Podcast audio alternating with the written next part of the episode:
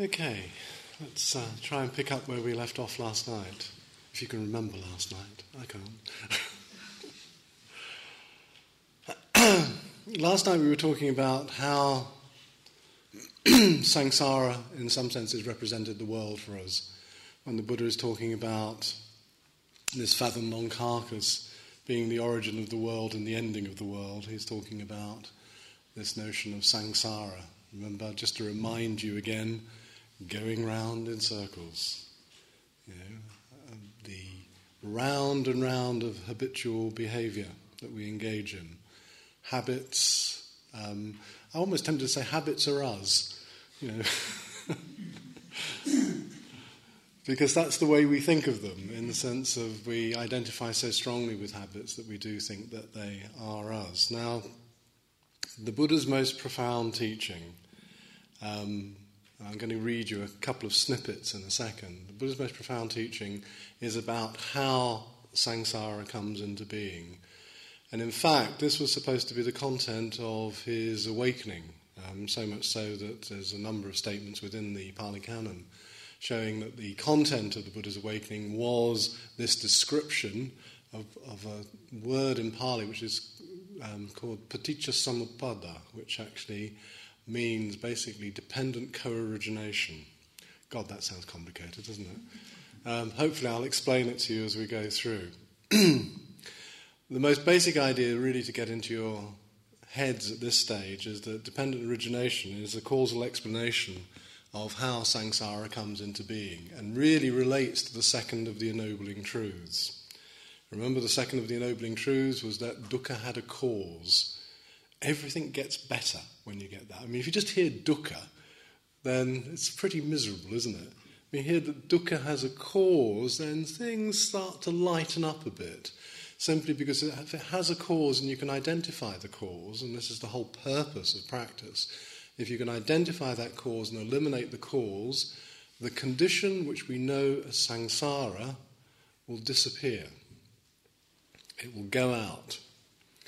The word nibbana that I gave you, gave you last night and talked a little bit about, nirvana or nibbana. Nirvana obviously is the most common version of it that you'll hear and you'll even see in dictionaries these days. Nirvana is, to put a technical gloss on it, is what's called an intransitive verb in Pali. It means that it refers to something which doesn't pass from a subject to an object. And what the word nirvana literally means is gone out. That's all, gone out. And what this really refers to is that the sustaining causes that sustain, that, that you know, kept in existence samsara and its feeling tone of dukkha have literally gone out. These three dimensions which I mentioned last night greed, aversion, and delusion are often referred to as three fires.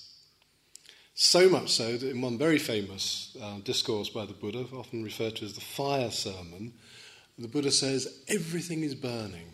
Absolutely everything is burning with the fires of greed, aversion, and delusion. You know, that's the state of the world. This is the world that's referred to in terms of the samsaric world in the fathom long carcass quote that I gave you last night. So, greed, aversion, and delusion are the fires which sustain samsaric existence, this circular existence, this habituated existence. His most profound teaching is actually how does this come into being? How does this actually come to be at all? And this is the content of the teaching of Paticca Samuppada, dependent co origination. Now, I deliberately used the word profound. I'm going to give you a quote, and this is from, a, from the long discourses of the Buddha. and it's right at the very start of the discourse, before he even gets into talking about it. Because I don't remember a few nights ago, I actually talked about um, his disciple called Ananda, his, his um, basically his attendant. Uh, well, poor old Ananda, he's not terribly bright, you know. Um, you know, there he is weeping and wailing at the Buddha's death, and the Buddha's going, Have you actually listened to anything I've said? Um, in this particular instance, um, Ananda thinks he's got it. He goes, he says, um, The Venerable Ananda came to the Lord, this is the Buddha obviously, saluted him, sat down to one side, and said, It is wonderful, Lord. It is marvellous how profound this dependent origination is, and how profound it appears, and yet it appears to me as clear as clear. Do not say that, Ananda. Do not say that. Dependent origination is profound and it appears profound. It's through not understanding, not penetrating this, that this generation has become like a tangled ball of string, covered as with a blight, tangled like coarse grass, unable to pass beyond states of woe, ill destiny, ruin, and a round of birth and death. Poor old Ananda. he can't get it right, he really can't. now, you'll notice that the Buddha is de- deliberately using the word here, profound, which actually is a pretty good translation of the, of the Pali term. Uh, what he means by profound is really, really difficult. what is interesting, actually, joking aside, what is interesting about what he's saying to Ananda is that for Ananda, Ananda appears to have got it. And what he's got is an intellectual understanding, probably, of it. It appears to be as clear as clear, as he says. What he hasn't got is all its implications in terms of experience. And that is really the practical import of the teaching, because the teaching is about experience. And I might say this, and I possibly have said this, I can't remember that all of the teachings that we found in early Buddhism, the teachings which are given by the Buddha, are practically oriented. There is nothing there which is simply out of intellectual speculation. Every teaching that he gives has a practical dimension to it, no matter whether at this stage it might sound to be rather theoretical and rather intellectual. It all is meant to be something that's um, seen and understood within ordinary life and particularly within meditative experience. This is where you see it. The same is true of dependent origination. Dependent origination is not an intellectual doctrine, and I really, really want to get that across to you. It is difficult to understand, but it's something that we can see. And as we go through these 12 links of dependent origination, which constitute how samsara are built up, is built up, then we'll see that some of them are readily identifiable. Some of these links are readily identifiable, and there is something, there is something that we can do about them. And in fact, engaging even in what we're doing over this week, you're doing something about some of those links. There are numbers of different versions of it, so if you do delve into the text, don't be bothered that you find uh, different numbers of links in the chain of dependent origination. Sometimes you'll find 12, and it's the 12 linked version I will give you this evening. The discourse which I just read you the beginning of, the what's called the Mahanidana Sutta, um, the links, the 12 links of dependent origination, or the great discourse on the links of dependent origination, actually he only talks about nine. Sometimes he gets down to as few as six. Um, basically, what he does is he adapts the teaching to the audience and to what he's trying to get across in any particular state. The 12 linked version is the most comprehensive version. Now, playing with the very notion of dependent origination, what are we talking about? Dependent origination. That nothing arises out of nothing. It's as simple as that. The Buddha's basic message is that nothing, to use a slightly more philosophical way of putting it, nothing arises ex nihilo. Nothing arises out of a voidness or a nothing. Everything arises from something. Now, this was a big policy statement in terms of, his, of the times he was living in, because everybody, everybody believed that there was something that didn't depend on causes and conditions for its existence. So the Buddha is making a very radical statement here, not so radical in the 21st century, you know, given scientific understanding, but in the Buddha's time, in the religious, the religious discourses of his own era, then this was quite a radical statement because most of the Hindu traditions, or what became Hindu traditions at that period, believed there was something that didn't depend on causes and conditions for its existence. They gave a name to this. Some of you might have come across um, some Hindu documents called the Upanishads, might have come across this term Brahman. Brahman is the thing that's said to exist without causes and conditions, and is like the kind of monistic entity that underlies the whole of the universe, out of which everything is composed. The Buddha says, I cannot find any such thing when I investigate. All I can find are things with causes and conditions. And so, what we find in the teachings are two generalized, two statements of dependent origination. One, a generalized statement which applies to everything, and the one I'm going to go into detail with you uh, tonight about, one which applies to human psychology or to beings that have psychologies very similar to ourselves, but particularly human psychology. The generalized statement goes something like this, and it's very, very simple. This arises, that arises. This ceases to arise, that ceases to arise. And in a way, that is a recipe for nirvana, again, for the going out. Because if the sustaining conditions which keep us bound to our habitual tendencies in this world, to this proclivity to go round and round in circles in terms of our behavior, then if those causes are eradicated, that behavior will cease to be. It's as simple as that. Remove the sustaining causes and conditions, and the behavior ceases to be. That is the Buddha's recipe for awakening. You know, understanding that is to understand what the Buddha is trying to get us to do. Identify the causes and conditions of the malaise that we find ourselves in and eradicate those causes and conditions. Not just eradicate them, but actually put in their place something else.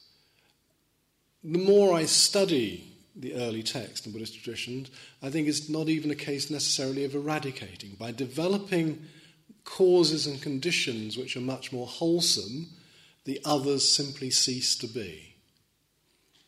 So, in other words, if we develop generosity, kindness, friendliness, and understanding, then they automatically start to supplant greed, aversion, and delusion. Even if you begin at a very, very early stage to develop these, these start in some sense to lessen the impact, to lessen the force of the greed, aversion, aversion and delusion, which govern all of unwholesome psychology, as I've said over a couple of nights. All of our unwholesome psychology, in some senses, forms a genealogical tree that goes back to those three roots. So we can see them as being manifestations of those three roots.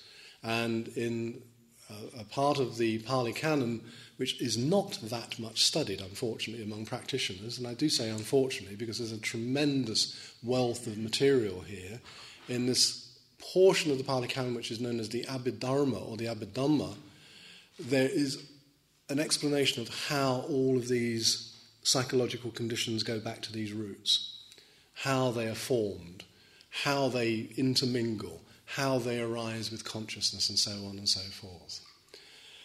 But from the message I want to get across to you tonight so far is just simply that nothing arises without a cause.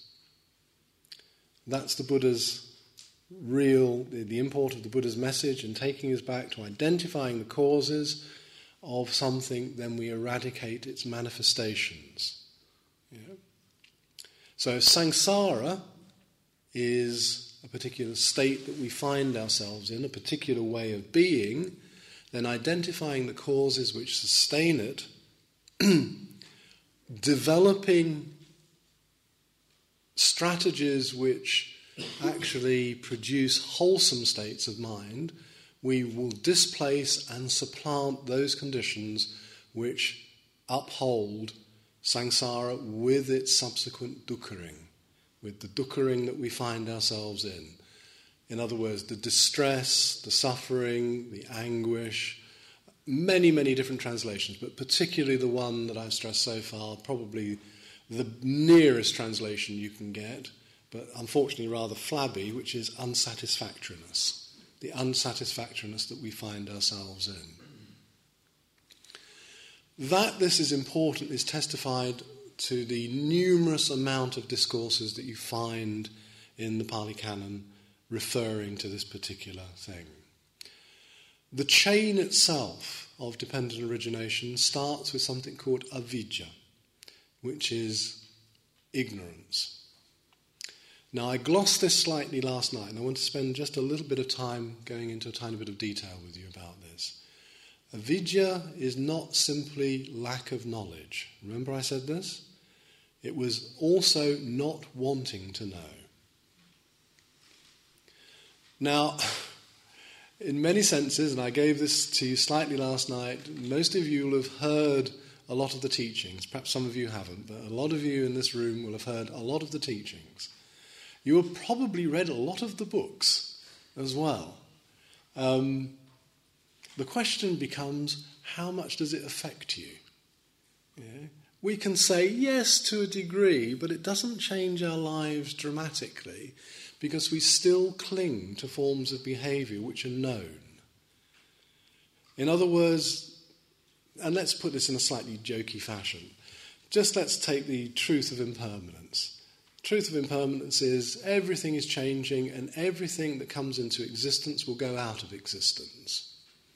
Everything that is born will die, except me. I will not die. There is somehow, and I kind of give you this because I gave it to you in a slightly different form the other night, there is this residual feeling that somehow we're exempt you know, from this because we cling to some degree of certainty or idea of our own identity, which is sustainable even post mortem, after death. Now, there are many, many species of that kind of post mortem ideas of survival. Um, some of them are in India, some of them are, of course, are very familiar with ideas like the soul that you find in Christian theology and, and uh, Christo Judaic theology in general. The Buddha is basically saying nothing and no one will be exempt from death. This includes you. This very much includes you. And if we hear that, then we take that on board as that sort of embodied knowledge that I've been talking about.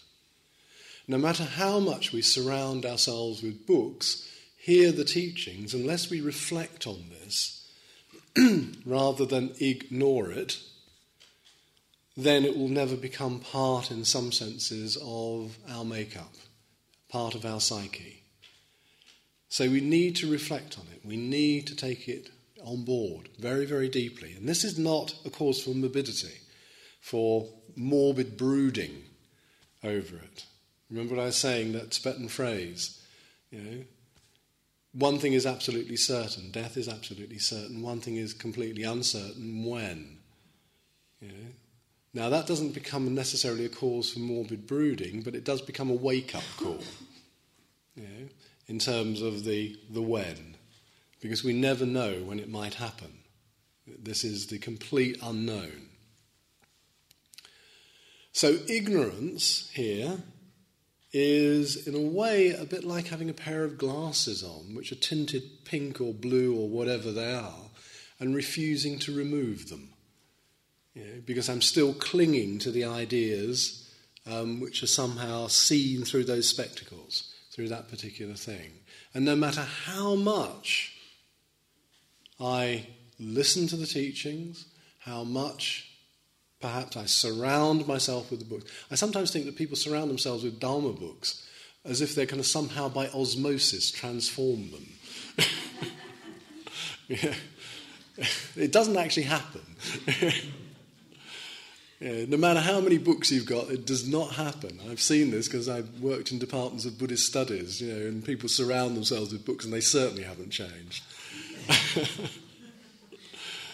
um, so the whole point about it is actually reflecting on experience, reflecting on it within your life. To see impermanence, for example, I'm only giving this as one example, to see impermanence as something that is really there, really happening, not something just to upset you or annoy you. It's something that is happening all the time. So when we start talking about ignorance, then we're starting to talk about a really deep seated non understanding. An understanding which, in some senses, isn't even allowed to be because of habit formations. Now, within the text, ignorance has a content, and these are called asavas. It's an untranslatable word, unfortunately, in English. Uh, there is lots of attempts to translate it. Um, some of the t- attempts to translate this word asava, it's a pity I don't have a board because I'd write these things up on a board, but never mind. It's basically A S A V A, asava. Um, the attempts to translate it are usually as taints, cankers, outflows, influxes.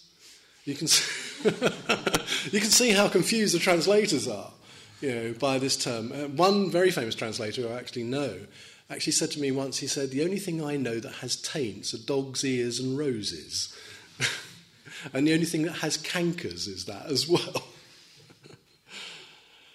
now, the best translation for this, and this is not terribly nice, I'm afraid to say, this is not, this is not the, the uh, most pleasant of translations, is effluent.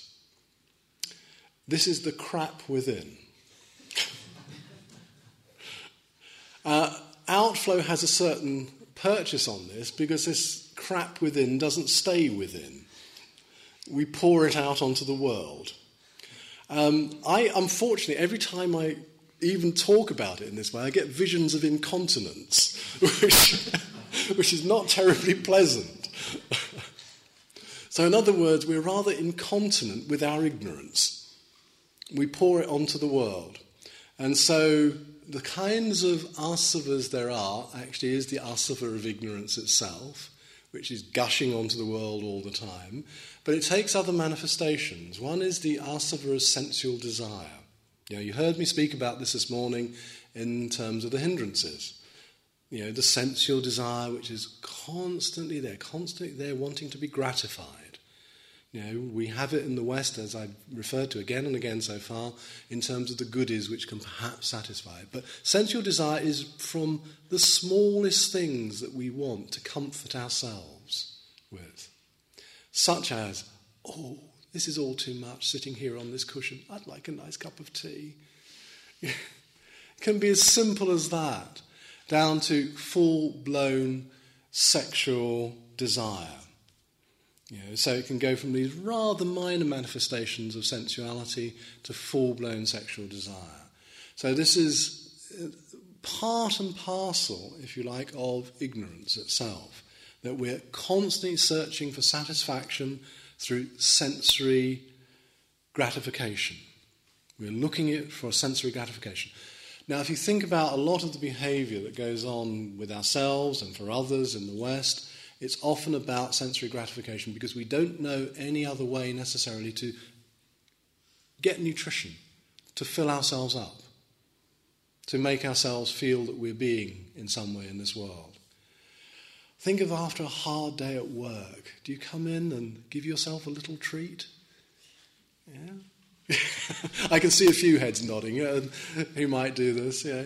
It's the sort of thing we do. We, we feel slightly empty after a day. And so we fill ourselves up with something which is that nice little sensory treat, chocolate or something like that.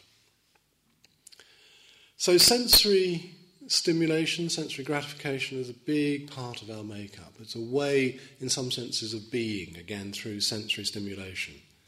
Constantly wanting more and more sensory stimulation.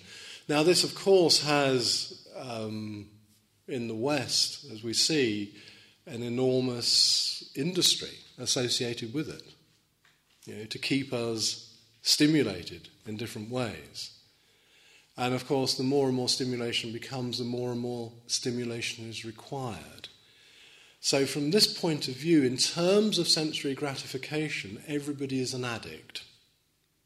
And it doesn't mean the sort of things that we normally think of as the main addictions.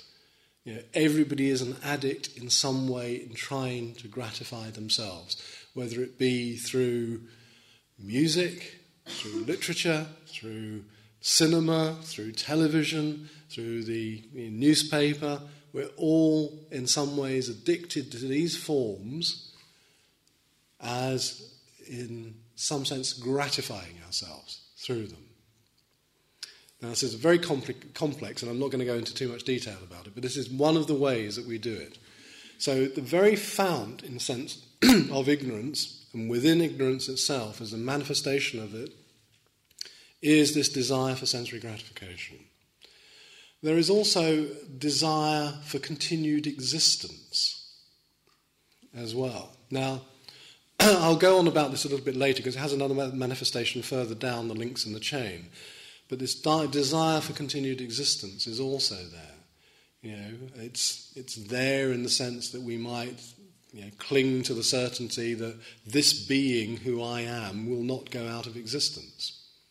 You know, that we are so important in this world um, that we can't possi- possibly not be in some way or another.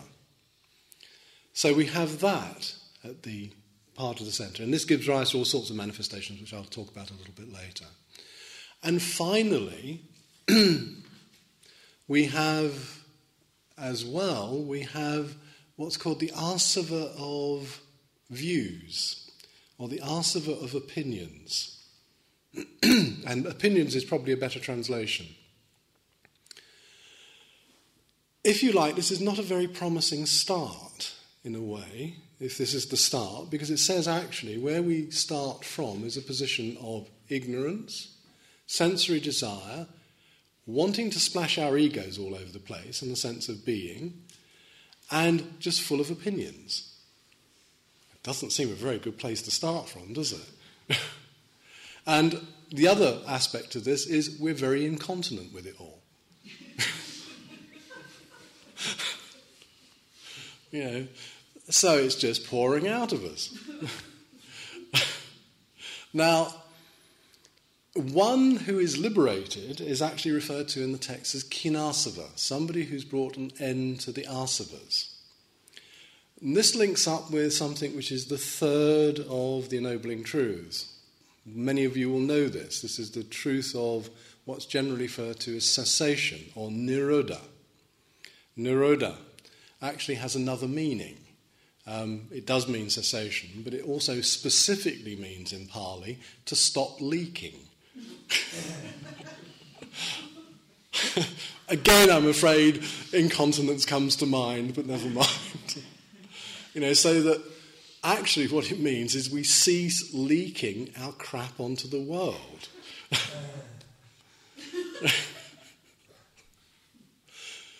it refers specifically, and that comes to a serious point. The reason why the Buddha is using this, and uh, I might as well give you an explanation. The reason why he's using this is because he comes from an agrarian economy.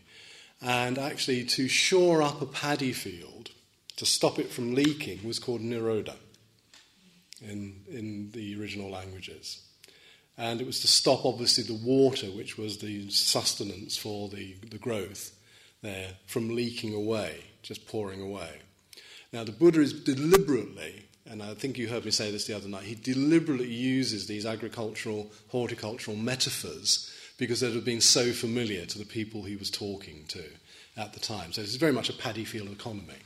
And so he's using this word of ceasing leaking. What you're ceasing to do here, though, is to cease to leak this stuff. You're ceasing to leak your ignorance, your sensual desire, your egotistical desire to be, and your opinions onto the world.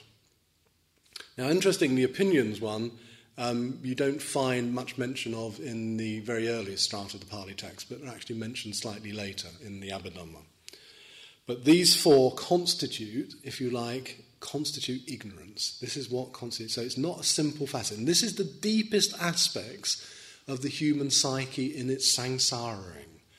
This, in a sense, is what the practice is meant to actually get at eventually. Now, because it's so deeply buried in the psyche and is almost, almost, and perhaps if you think about this, these almost appear to be human nature, don't they? Human beings like a little bit of sensory gratification and they like to sort of kind of throw their being around a bit in the world and they have opinions. Of course, in fact, almost it's, it's, it's pejorative, isn't it, to say that you don't have any opinions you know, in this world. Yes, you'd be deeply suspicious. I think most people would be deeply suspicious if didn't, somebody didn't have views about something. You know, what's your opinion? oh, well, I don't have any opinions about this. You know, you'd be deeply suspicious about it, I think. You know, so these, and this is, this is um, the point I'm trying to make here, is that these dimensions are so deeply buried in the psyche that they appear to be something like human nature. But of course, what the Buddha is denying, in the sense that there is any fixed nature whatsoever. And as I keep saying to you, that is the good news, because if that was your fixed nature, then you're stuck with it. You really are. There is no possibility of liberating yourself from it. There's no possibility, other than tinkering around with the peripheries, you know, in terms of behavior, um, of actually eradicating these traits within ourselves. So, in, a, in the, the Buddha's important message is that we're trying to get back to eradicating those, to actually deal with those, to supplant them, to put something much, much more wholesome in their place. Now, one of the most famous quotes, probably about the whole path of Buddhism, succinctly summed up, is found in a text which is called the Dhammapada. It's the most translated Pali text. You, know, you can get it it's translated all over the place. Heaven knows why, because it's an incredibly difficult text to translate, which is why you'll find so many variations. But within that, there's a very succinct statement, and generally it gets translated in a very similar way. This is the path of the Buddhas to cease to do what is unwholesome, to do what is wholesome, and to purify the mind. That is the path of all the Buddhas. That is the most succinct statement. So it's not good enough simply to eradicate the unwholesome. One has to develop wholesome forms of thought, wholesome forms of behavior as well. That doesn't necessarily come easily. So sometimes, and I'll say this at this junction, perhaps pick it up on other talks as well, sometimes behavior has to precede feeling. What I mean by that is that particularly in the West, we operate under a myth of authenticity. I can't possibly do that unless I feel it. Yeah? Yeah, how can, because to do something I don't feel is to be hypocritical. Yeah, we have that word. If I'm not doing what I feel. In fact, I remember a very good example of this years ago. I've often, again, I've often shared this in this room. Years ago, when I was training in one of the monasteries in India, and uh, one of the students, again a Western student, was saying to the teacher, getting very upset to him actually, saying to him, says, You keep telling me to be compassionate. I don't feel compassionate. and the teacher sort of scratched his head and said, Feel compassionate? What's that got to do with it? Just be compassionate. you know, in other words, just get down to the behaviour. And perhaps, in modern terms, if I engage in the behavior, then I set up the neural pathways which actually help me to experience what it feels like to be compassionate. So, engaging in these virtues of compassion, kindness, generosity, all the things which are considered to be virtues in Buddhism, sometimes the behavior has to come first. Because actually, I would claim perhaps think that if we, if we waited for the genuine feeling of compassion to arise in us, we might wait the whole of our lifetime. Yeah. I'm not saying that's an absolute given, but it could be the case if we're waiting for that genuine feeling, that genuine emotion to arise spontaneously, then we could wait the whole of our lifetime to do it. What the Buddha is saying is sometimes we just have to engage in the behavior and then the feelings will come. So there's something behavioral about this as well in terms of a training. So let's go back to ignorance. Yeah, perhaps you don't want to go back to ignorance, but I'm going to take you back to ignorance anyway. So, ignorance and its content are what we might perceive as human nature. This gives rise, this avidya, gives rise to predilections in thought and behavior. These are known as sankharas or sanskaras. Sankhara is the Pali word. They are really habit, habit formations. It's often just translated by the word formations. And you can think about this. Let's forget about ideas of past lifetimes and any of the traditional Buddhist stuff, but just think about this lifetime. You have spent all your time up till this moment sitting on this cushion developing habits. Yeah? Now, there's nothing wrong with that because these are ways of trying to cope with life. This is the reason why we develop habits. They become, if you like, fossilized forms of behavior that work in certain, certain instances and then, of course, cease to work in other instances so effectively because the situations have changed or the, the, the, condition that we find ourselves in is a different condition, but we continue to apply what we know. So, formations and habits are what we keep falling back onto. If you like, again, in more contemporary terms, these are our default options. You know, when in doubt, fall back onto a habit. You know, this is what we do. This is why our behavior is often circular. So, formed out of the ignorance with its contents that I've given you, come these forms of behavior, become come these forms of thought as well, which are very, very familiar. They are all too familiar. And as a consequence of their familiarity, as their default, as default options, this is what we fall back onto in times of stress and struggle in times of difficulty, just in our ordinary coping mechanisms with daily life. And one of the things that really we need to do, if we're practitioners of this, is examine our habits. Examine the habits that we have in daily life. Remember, I joked about it and said, you know, habits appear to be ours. They appear to be our very, you know, very condition of our being. So much so, I think I pointed out the other night that somebody challenges your habit, you get all defensive. You go, well, that's the way I am. You know, I can't. And what the way I am, that response implies, of course, I can't possibly change. You know, once a cabbage hater, always a cabbage hater. you know, I can't possibly. How many people do you hear saying, well, you know, I happen to have this habit, but it's just sort of contingent and really, um, I don't hold any store by it, and it might actually change if I allow it to. we don't really hear that, do we? You know, this is the way I am, being more often not, or not the statement.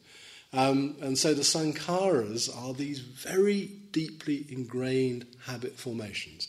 However, habits do not remain the same they are modified, they're changed.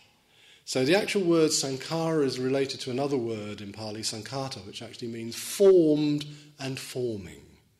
So out of these formations, we form yet other formations. And out of those formations, we all form other formations. And there's a very good word for this, a word that you will know, a word that is much abused. I'll use it in its Sanskrit form because it's mostly known in its Sanskrit form. It's called karma. And it's a word that's much misunderstood and metaphysically interpreted and done all sorts of crazy things with. And let's get it clear one thing that the Buddha does not say that everything is karma. There's a wonderful text in the Pali Canon where the Buddha jokes about karma. Um, when asked once by one of his disciples, he said, There are lots of teachers out there, and this is in India at the time, who are saying that everything that happens to you and everything you do is a result of karma. Is this what you teach? He's asking the Buddha this. Is this what you teach? And the Buddha says, No, it's not what I teach. Some of the things that happen to you are the result of phlegm.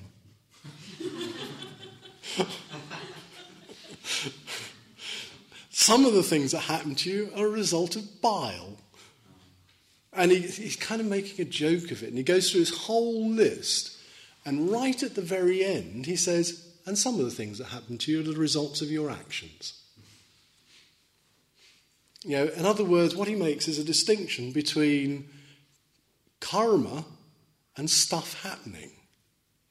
You know, in other words, there are things which are the direct result of action with intention, and there is all this other stuff which just happens to us. You know? Now, some traditions, and particularly Tibetan tradition, have this sort of pan karmic view that everything is karma. This is quite clearly not what the Buddha said. You know, how that tradition developed is another matter, it's something historical. But within the early text, the Buddha quite clearly sends this whole notion of everything being karma up. He sends it completely up.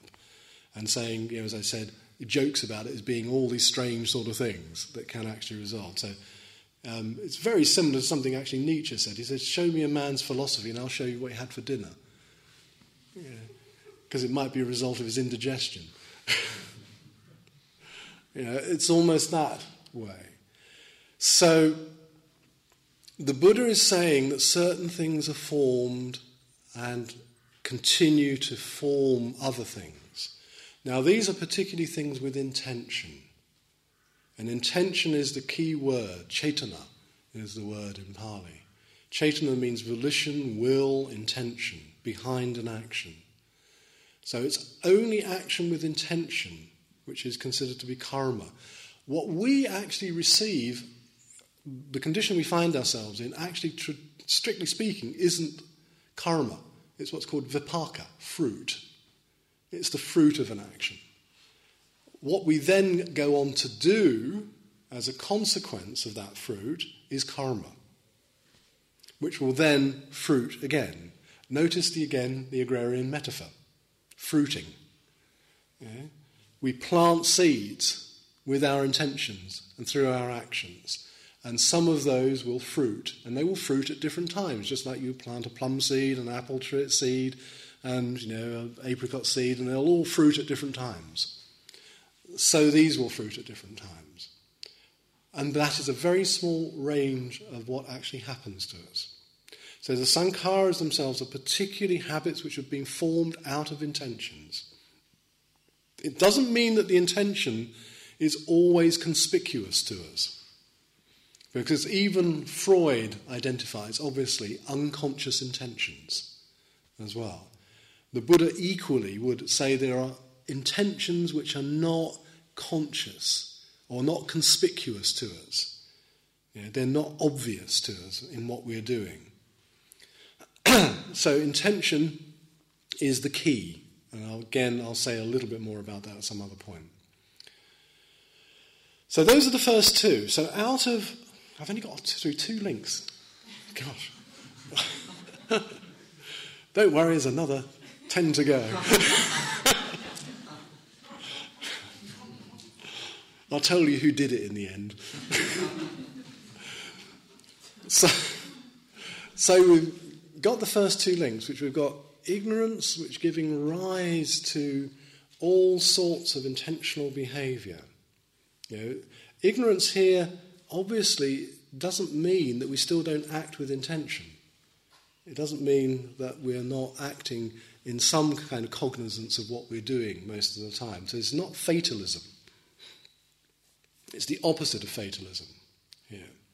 So there are these formations that are arising out of, and the, the way this is often saying is dependent upon ignorance, formations arise. So it's an idea of dependence. Now, an image that's often used in the text to illustrate what Paticca Samuppada is about is of corn stooks. You know the way they stack corn? You know, so each corn stook actually supports each other. That is how you should think of dependent origination, is that each element supports each other element within it. the whole thing is much more complex than the way I'm going to lay it out, because just simply for teaching reasons, you have to lay it out almost in a linear way, although it does form a circle here. Um, perhaps at the end I'll try and add a little bit of the complexity into it, just to show you how this operates. Now, the next link in the chain is what's called vijnana, consciousness. So, dependent upon ignorance arises formations. Dependent upon formations arises consciousness. Now, that seems odd, doesn't it? Because you think consciousness would be somewhere earlier, perhaps, in this. Come back to something I was saying about consciousness in relationship to the skandhas or the, you know, or the personality aggregates, the things that go to make up the processes of what we call self. That consciousness has to have an object. The first thing, if you like, that we're conscious of in every moment is our formations. So rather than think of this thing as passing in a sense through time, you know, first there is ignorance, and then there is the sankharas, and then there is consciousness, and that's a kind of very linear way of looking at it. Think of this all occurring in one moment. Yeah? The whole of the 12 links which I'm going to lay out are occurring in within one moment. So, within this moment, the most obvious object that consciousness has as its object are its formations, are its habit patterns, its ways of thought, its ways of behavior. It's like getting you to reflect, if you could, on what you were most conscious of, and it would probably be your dispositions.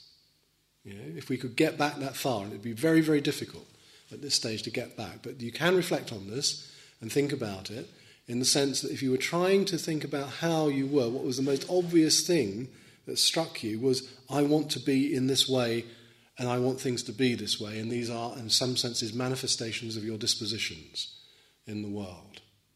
Yeah, the ways that you are in the world, the ways that you form. So at this moment in time, and this is something I mentioned very briefly the other night, at this moment in time, in a sense, you are your past, your present, and your future.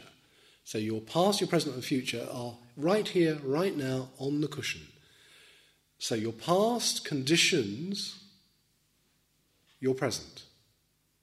Your present, which contains your past, will go on to condition your future.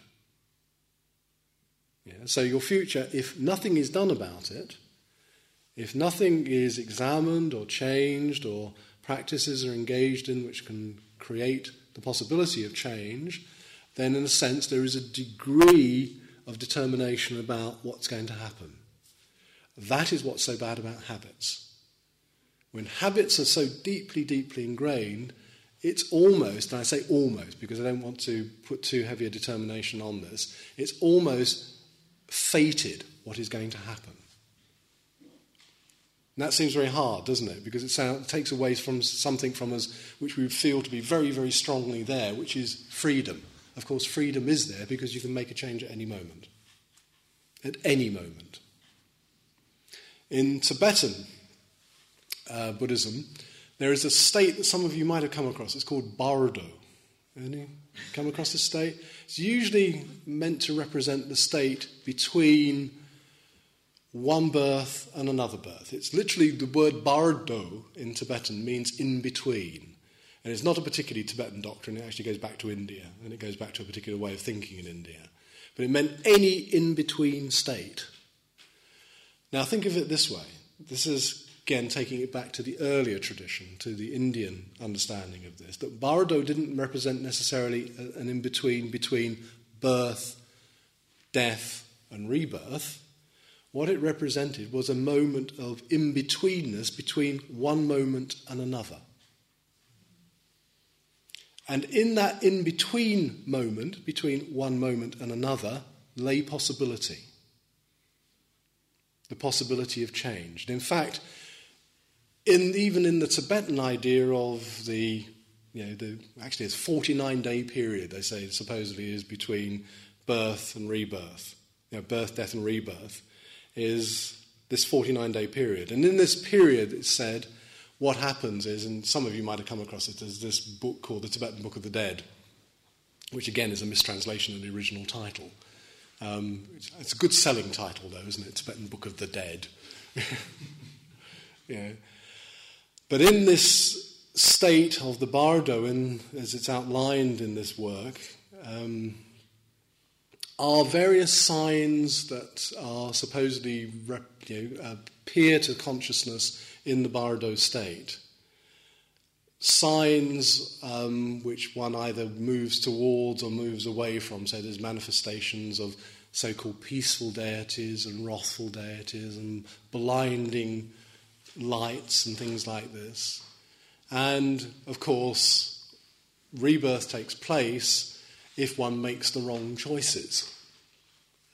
And so, therefore, you're reborn into a particular state. Usually, a, another birth doesn't necessarily have to be a human birth, according to this particular text. Now, I want to dispose of all that, all this kind of literal stuff about birth and death and rebirth in this way. What you have in the in between any moment, and of course it's extremely brief because the moments are happening extremely fast, aren't they? What you have in this brief, if you like, glimpse into the moment is choice. Choice whether to continue to follow a habit pattern or to break a habit pattern. That's where the freedom lies. Mostly we make the wrong choice. We go back to our default option. We fall back onto ways of behavior which are known, tried, and tested. And we go back to them.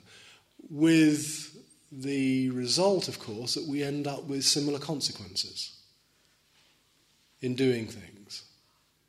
So if you have a tendency to avoid things, they come back to you. Don't they? If you have a tendency to behave in a certain way, that will have consequences which will be similar in each manifestation. So the moment of bardo, really, he's playing with this term, the moment of bardo becomes a moment of choice. Now, the coming together of consciousness and its sankharas can be a moment of choice. Yeah. In other words, let's put this in English the coming together of consciousness with its habit patterns. When we sit on the cushion, we get good glimpses into habit patterns because they do their nice samsaric circular thing, don't they? They keep coming back again and again and again. And we get a choice as whether to keep on proliferating them or to let go of them. So, this coming together of consciousness and sankharas is very, very important. So, dependent on sankharas, there is consciousness. In a sense, the arrow goes both ways, if you wanted an arrow here. You know, they depend on each other for their existence. I'm just looking at the time. How much more can I do tonight? Um, just one more. One more link in the chain. Dependent on consciousness comes what's called nama rupa. Literally means name and form, mind and body. Nama is about the closest you'll get in Sanskrit and Pali to any English word. Literally, nama is name. Rupa being anything that takes a form, so generally represents body. Name represents all psychological contents. Now, there are many interpretations of the 12 links of dependent origination. The most traditional one, which is generally found in the Theravada tradition of South Asia, particularly Sri Lanka, Burma, and Thailand, is what's called a three lifetime interpretation of this. The first two links, avidya, sankharas, ignorance, formations, represent past lifetime. The next links, the next two, li- the next links in the chain represent the present. So the first two that we're dealing with, consciousness and Namarupa represent the present lifetime. And then towards the end of the chain, the last two links represent the future lifetime. Now, in the traditional interpretation, this is has to be interpreted in three lifetimes because Nama Rupa gets interpreted as being literally the birth of a physical mind and body here. Where actually, again, if you go back to the original text, really look at the original text, what it is is not so much the birth of a physical mind and body as the blueprinting. That's about the best word I can use the laying down of a blueprint for what is going to come later in terms of physicality and mentality. And let me just try and explain this, just spend a few minutes explaining this. Out of ignorance comes our formations. In other words, out of ignorance comes our habit. Habit patterns and consciousness arise together. Now, those habit patterns and consciousness will then go on to form what is going to happen to us in the future, both mentally and physically. So, for example, if I have a disposition which makes me eat rubbish physically, then it's going to have a manifestation in the future. In other words, I've laid down a blueprint even if I might change my diet considerably much later on, I've laid down a blueprint for something that's going to, in a sense, mature at another point. Equally so mentally, if I engage in certain behaviors mentally, um, ways of thinking, you know, neuroses, particular fears and anxieties, I'm laying down, in some ways, a blueprint for what is going to happen mentally in the future. And we're doing that now. And this is the important thing to think about. This is why it's so important to deal with what is going on now, because in some senses you're laying down the seeds for something that is going to mature much later, both physically and mentally. So if you have dispositions, both physically and mentally, to think and behave in certain ways, they're going to give rise perhaps to suffering in the future, certainly to distress in the future. And that is what's going on in Namarupa, this laying down. Now, it might be that we start to lay down good habits.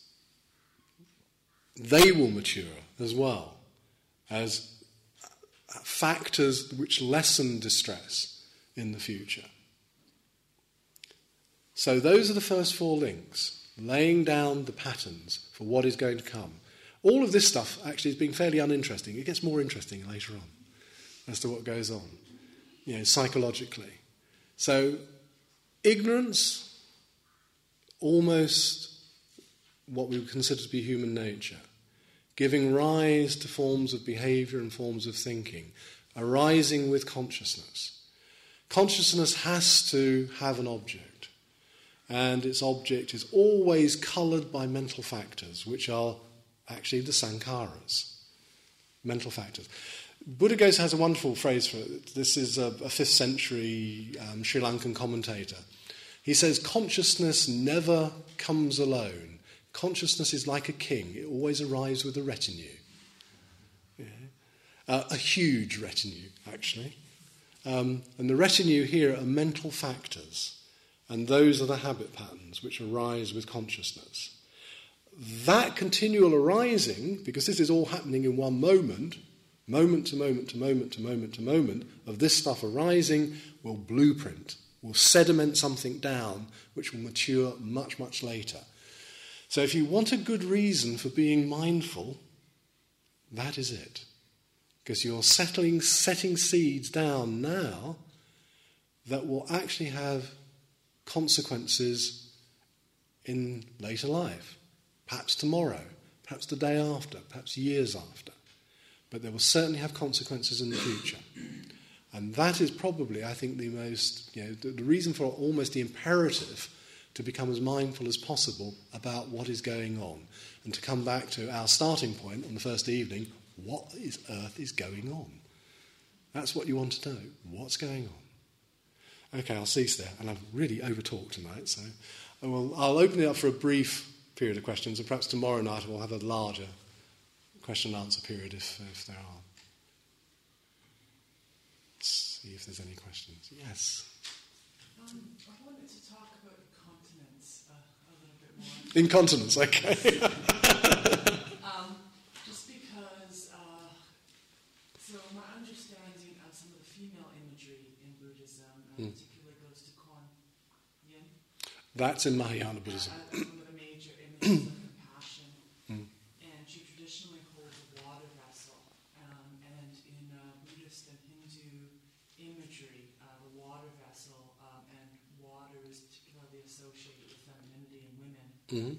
Um, and so it particularly struck me when you started talking about leaking and continence Mhm. being problematic and um, leaking and uh, potentially water um, or, or somehow that being problematic Mhm. in, in Buddhist um, um, ideology. Uh, because I guess one of the things that I haven't read extensively about Buddhism, but what I keep hitting up against in, in, in uh, Buddhist thought is least some of the tantric Buddhist stuff, which I haven't read a lot about, Mm. seems perhaps different, but um, a discomfort with sexuality and a discomfort with um, feminine principles. Mhm.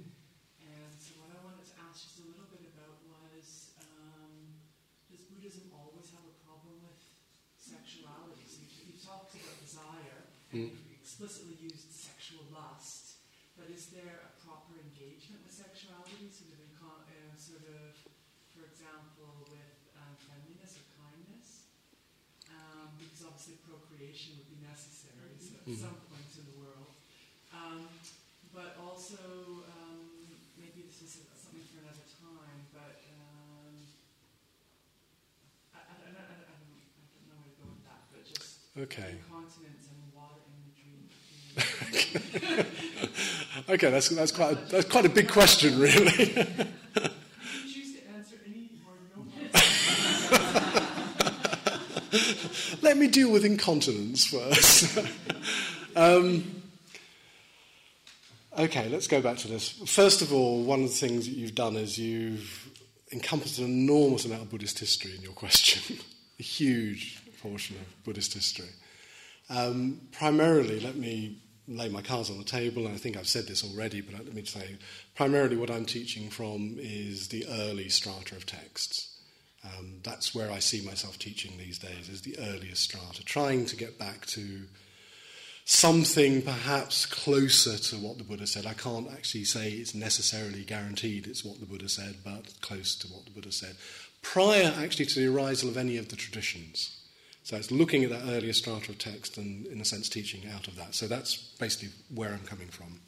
When you mentioned the images of things like Kuan Yin and the feminine and all of these sorts of things, yes, by the time you get Mahayana Buddhism, you get female figures appearing very, very strongly in, uh, in the history of Buddhist iconography, particularly. I mean, you've got Kuan Yin sitting behind me, for example.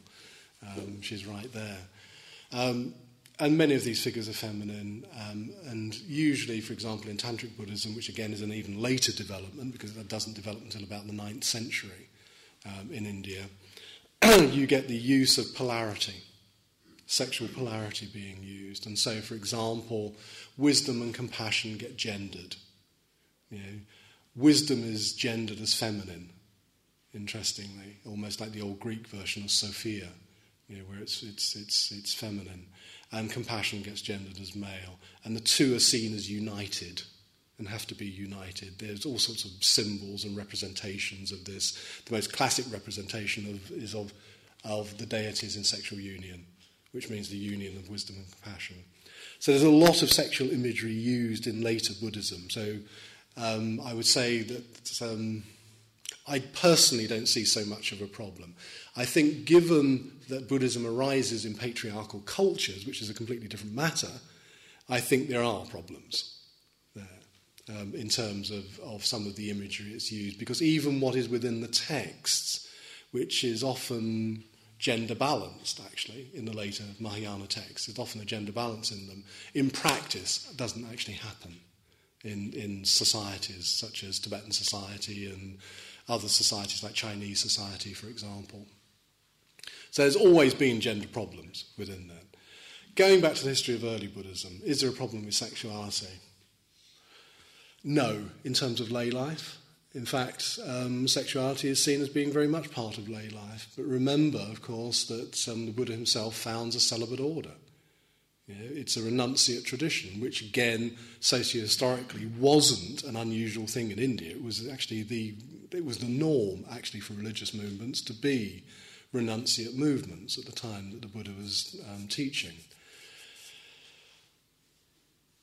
He is requested, of course, again to allow nuns into the order, which he does eventually do. He allows nuns into the order. And actually, interestingly, I think, in terms of the history of religious traditions, Buddhism has a pretty good record, actually, with women, because it's the only set of canonical scriptures in which you'll find um, poems by women who have become awakened who've actually achieved the goal.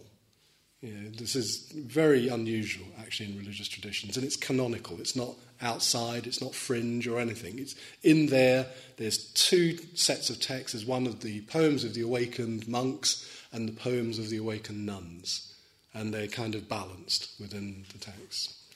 In terms of actual sexuality, though, rather than sexual um, and gender issues within Buddhism, then the early tradition I don't think really has a problem. It's quite clear if you're a monk or a nun, you're a celibate. Yeah, and you're celibate for a particular reason. It's that your energies are devoted to attempting this difficult task of gaining awakening. Um, in terms of lay life, sexuality is accepted as a natural part of lay life. Now, interestingly, I think a question like yours, in a way, could only arise in the Western context because the majority of practitioners in the Western context are lay people. You know, we are, you know, everybody sitting here is a lay person, unless you want to collect your begging bowl on the way out. You know. Um, and probably will remain so. The bulk of practitioners in the West will remain so. And this is very unusual, and actually, in the development and transition of Buddhism to any culture. Um, nearly every culture, that, well, every culture, actually, I was going to say nearly every, every culture that Buddhism has ever gone to, it's been mainly the establishment of the monastic celibate traditions that has occurred first, before really the diffusion of it out into the lay population. Within this culture, within Western culture, it's the opposite way round almost. We've got small enclaves of monasteries and monks and nuns and that, but actually they're relatively small in comparison with the bulk of practitioners in the West who are lay people. So issues about sexuality become a natural part of it. And in that sense, I think that Buddhism does have quite a lot to say because it has morality around sexuality. It's not a heavy duty morality around it. Um, I mean, I can go into this perhaps another evening because it will take too long. I'm just aware of the time this evening. Um, but it's seen as being a natural part of lay life, and there are discourses where sexuality is mentioned, for example. I mean, and I can point you in terms of reading if you want to read some more about this issue. So, and my kind of answer to does Buddhism have a problem with sexuality is yes and no, really. And I'm not being hedging my bets here. In one sense, I think it does in terms of traditional patriarchal societies. On the other hand, I don't think it does in terms of its textual tradition, um, um, its tradition in general. Um, I think there needs to be far more understanding of it within a Western context. And this is something which is developing. We're kind of, it's like watch this space, you know, because um, we're, we're developing, in a sense, a Western Buddhism at this moment in time, which will include probably questions around issues like that. Questions about the position of women in Buddhism, which, of course, within those patriarchal cultures is taken as well, you know, women are kind of secondary.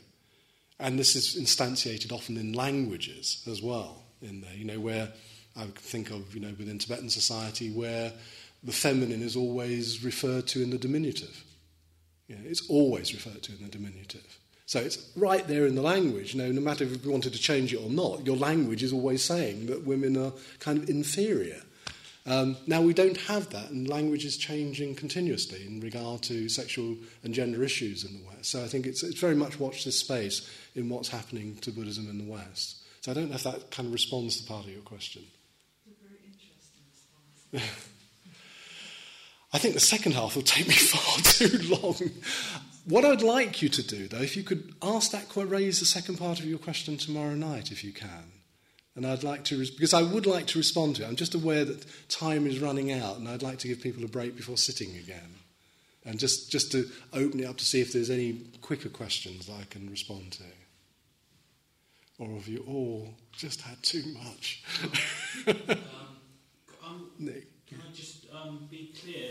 You were saying that, or maybe I've misunderstood, that the Buddha was saying that there are no such things as human instinctive drives. Yeah. There's no such thing as what I would call um, unchangeable drives, anything that was constituting a human nature that was not subject to change.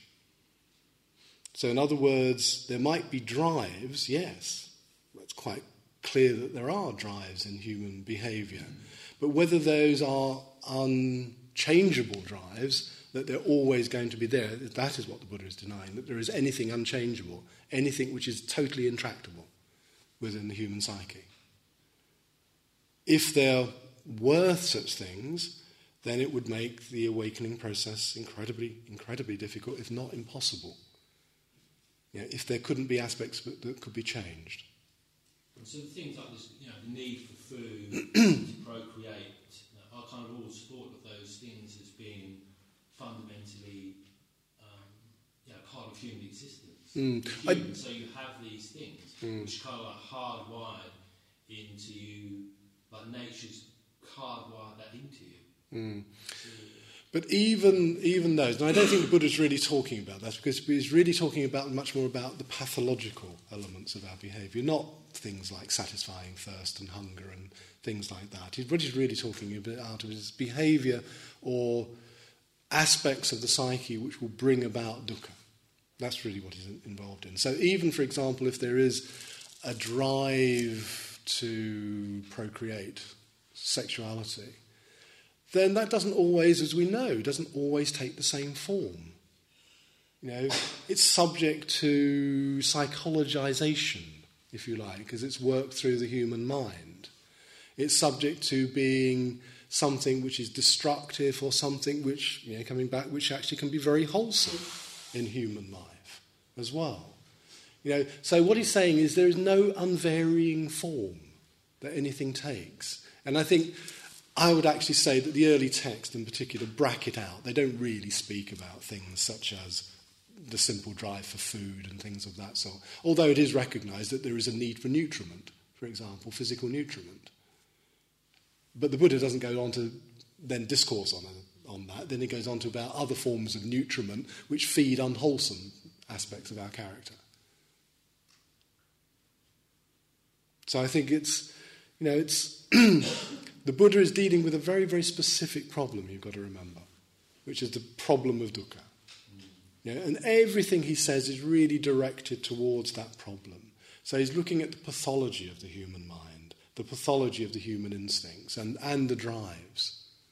You know, so even if there are instinctual drives, then often they can take a wholesome or an unwholesome form. Yeah. And I think that's really what it's about. They are not unvariable, they're not intractable. You know, so even if we have some of these drives, then they can be directed into much more wholesome ways. I'll take the one that came up as a question the other night desire. You know, desire is seen primarily in its form as, as, as having an unwholesome character to it. However, the desire for liberation, which is in a sense is the sublimation and utilization of the same force or um, energy, if you want to put it in that way, can be seen as something wholesome and positive if directed towards that. You know, so things are not, if you like, completely tied down to being one thing and one thing only. Okay, I think I better draw a line under it tonight, and uh, thank you all for listening. Thank you for listening. To learn how you can support the teachers and Dharma Seed, please visit dharmaseed.org slash donate.